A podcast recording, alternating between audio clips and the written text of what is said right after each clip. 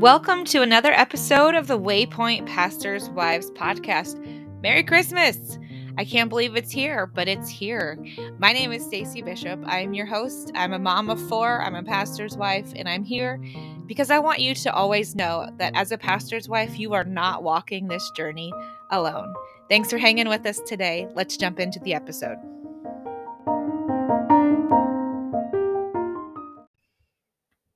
Hello, friends, and Merry Christmas week.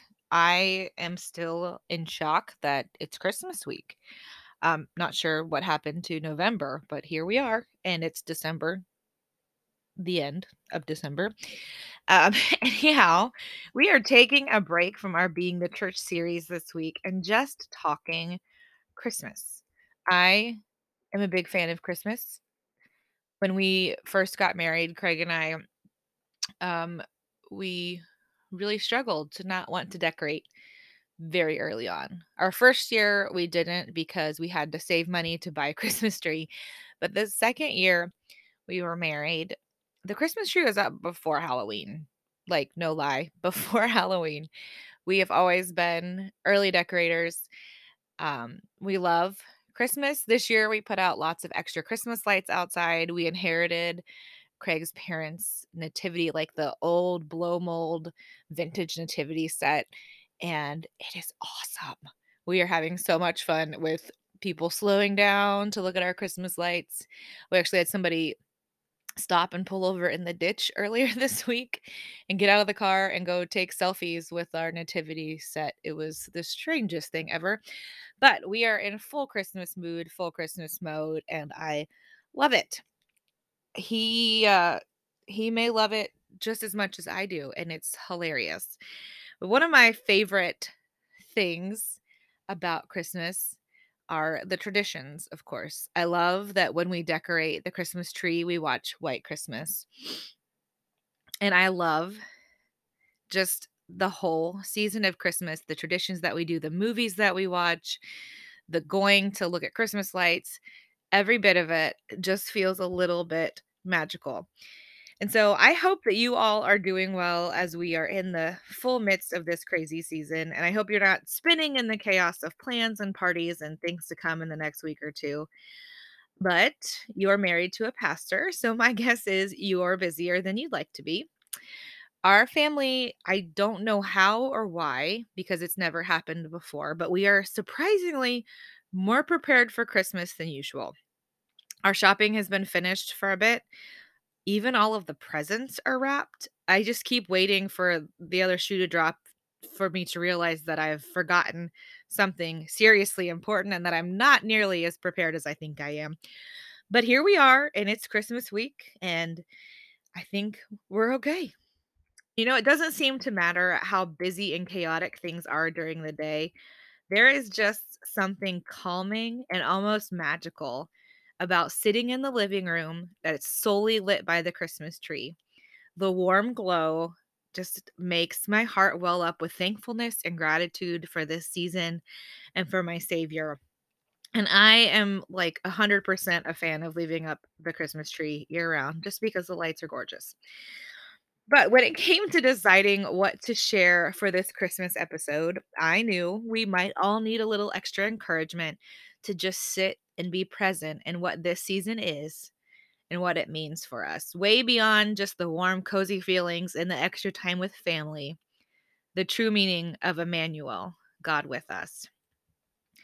Speaking of traditions, Christmas Eve is always, always my favorite night of the year.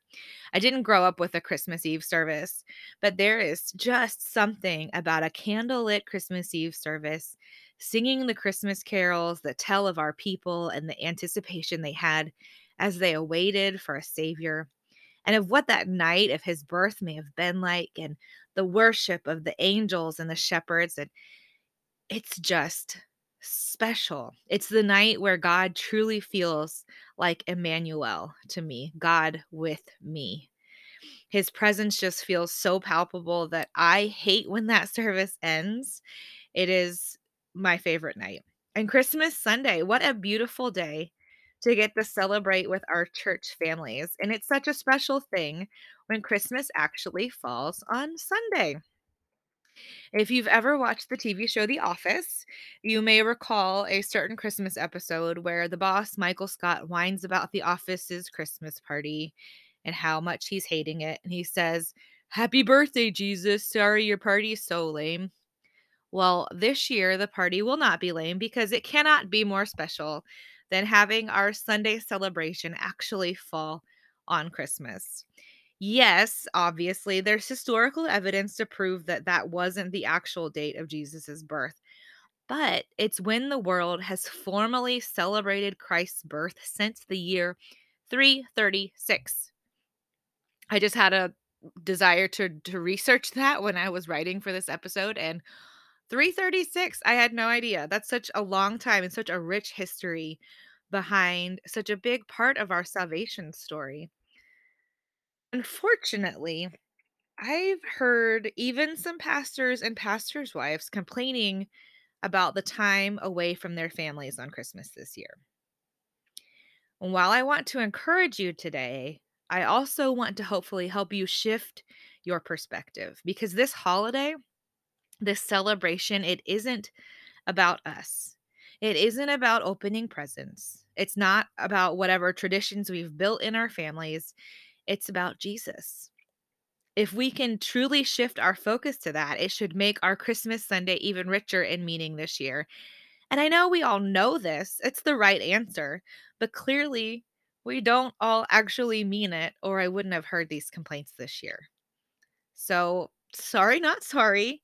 Jesus deserves the attention. Let's stop with the pity parties and be grateful for this opportunity to reinforce in our children and in our congregations even further the true meaning of Christmas. I came across this writing from Tozer about Christmas that I think fits with this perfectly. He says this Throughout the Western world, we tend to follow the poet and approach Christmas emotionally instead of factually. It is the romance of Christmas that gives it its extraordinary appeal to that relatively small number of persons of the Earth's population who regularly celebrate it. So completely are we carried away by the excitement of this midwinter festival that we are apt to forget that its romantic appeal is the least significant thing about it. The theology of Christmas too easily gets lost under its gay wrappings, yet apart from its theological meaning, it really has none at all. A half dozen doctrinally sound carols serve to keep alive the great deep truth of the incarnation. But aside from these, popular Christmas music is void of any real lasting truth. The English mouse that was not even stirring, the German Tannenbaum so fair, and lovely, and the American red-nosed reindeer that has nothing to recommend it have pretty well taken over in Christmas poetry and song. These, along with merry old St. Nicholas, have displaced Christian theology. We must not forget that the church is the custodian of a truth so grave and urgent that its importance cannot be overemphasized and so vast and incomprehensible that even an apostle did not try to explain it.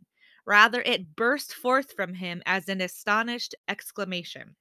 We read in 1 Timothy 3:16, "Beyond all question, the mystery of godliness is great. He appeared in a body, was vindicated by the Spirit, was seen by angels, was preached among the nations, was believed on in the world." This is what the church is trying to say to mankind, but her voice these days is thin and weak and scarcely heard amid the commercialized clangor of Silent Night. Tozer always has a way of getting right to the point, doesn't he? Let's make sure we're not a thin, weak, and scarcely heard voice this Christmas. How can we do that? By not rushing through Christmas Eve and Christmas services to get on to the part of our celebration that the world deems more important. So, I want to give you a quiet opportunity to just sit and listen to the Christmas story. Not in the middle of a service when you're serving and not necessarily listening, or during a rehearsal for a Christmas Eve service, but take a minute, close your eyes, Stare at your Christmas tree or whatever you can do to quiet yourself. And let's hear this beautiful story together with select passages from the book of Luke.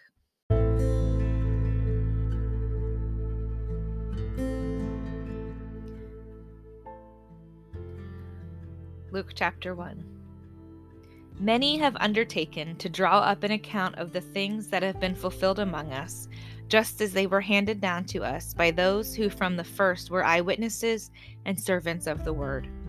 With this in mind, since I myself have carefully investigated everything from the beginning, I too decided to write an orderly account for you, most excellent Theophilus, so that you may know the certainty of the things you have been taught.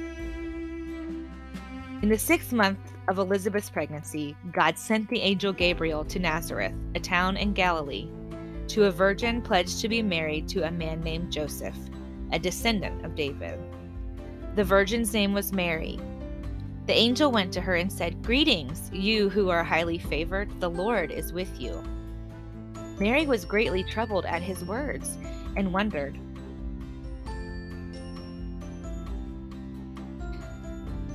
Mary was greatly troubled at his words and wondered what kind of greeting this might be. But the angel said to her, Do not be afraid, Mary. You have found favor with God. You will conceive and give birth to a son, and you are to call him Jesus. He will be great and will be called the Son of the Most High. The Lord God will give him the throne of his father David, and he will reign over Jacob's descendants forever. His kingdom will never end. How will this be? Mary asked the angel, since I am a virgin. The angel answered, The Holy Spirit will come on you, and the power of the Most High will overshadow you. So the Holy One to be born will be called the Son of God. Even Elizabeth, your relative, is going to have a child in her old age, and she who was said to be unable to conceive is in her sixth month. For no word from God will ever fail. I am the Lord's servant, Mary answered. May your word to me be fulfilled. Then the angel left her. At that time, Mary got ready and hurried to a town in the hill country of Judea, where she entered Zachariah's home and greeted Elizabeth. When Elizabeth heard Mary's greeting, the baby leapt in her womb, and Elizabeth was filled with the Holy Spirit. In a loud voice, she exclaimed, Blessed are you among women, and blessed is the child you will bear. But why am I so favored that the mother of my Lord should come to me? As soon as the sound of your greeting reached my ears, the baby in my womb leapt for joy. Blessed is she who has believed that the Lord will fulfill his promises to her. And Mary said, My soul glorifies the Lord, and my spirit rejoices in God my Savior for he has been mindful of the humble state of his servant. From now on, all generations will call me blessed, for the mighty one has done great things for me. Holy is his name. His mercy extends to those who fear him from generation to generation. He has performed mighty deeds with his arms. He has scattered those who are proud in their inmost thoughts. He has brought down rulers from their thrones, but has lifted up the humble. He has filled the hungry with good things, but has sent the rich away empty.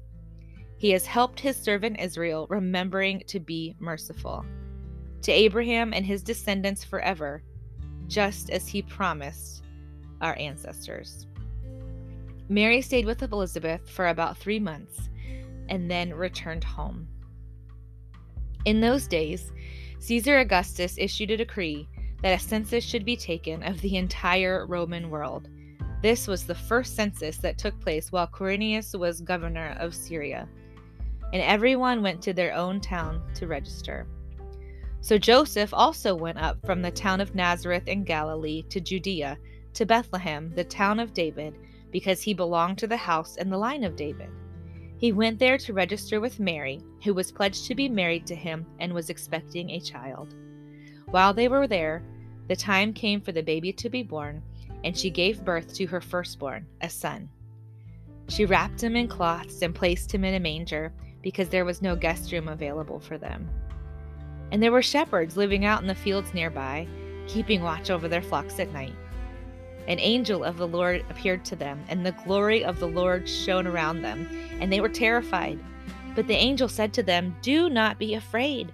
I bring you good news that will cause great joy for all the people. Today, in the town of David, a Savior has been born to you.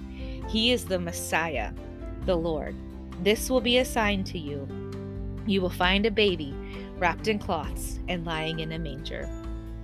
Suddenly, a great company of the heavenly host appeared with the angel, praising God and saying, Glory to God in the highest heaven, and on earth peace to those on whom his favor rests.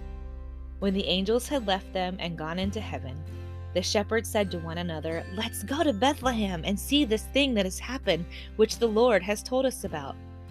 So they hurried off and found Mary and Joseph and the baby, who was lying in the manger. When they had seen him, they spread the word concerning what had been told them about this child, and all who heard it were amazed at what the shepherds said to them. But Mary treasured up all these things and pondered them in her heart. The shepherds returned, glorifying and praising God for all the things they had heard and seen, which were just as they had been told. Father, we can't possibly understand the magnitude of Jesus coming to earth. We can't begin to understand your wisdom and knowledge or your love for us. But I pray for my sisters and their families this season that they would be filled with your love and joy. That they wouldn't miss the beauty of this season and that they would come into the new year encouraged and more ready than ever to love your people. God, we thank you for this year that you've given us, for the good and the bad, and the way you've used it all to shape us to become more like you. Help us to be good stewards of the things you've taught us and the love that you've given us. And thank you most of all for Jesus. And it's his name we pray in. Amen.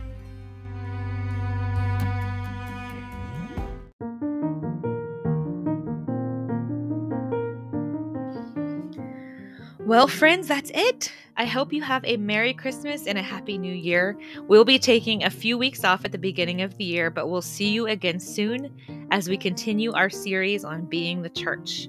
And if you're one of those people looking to get in some last minute donations for tax purposes before the year ends, don't forget to consider our sponsor, Waypoint Church Partners.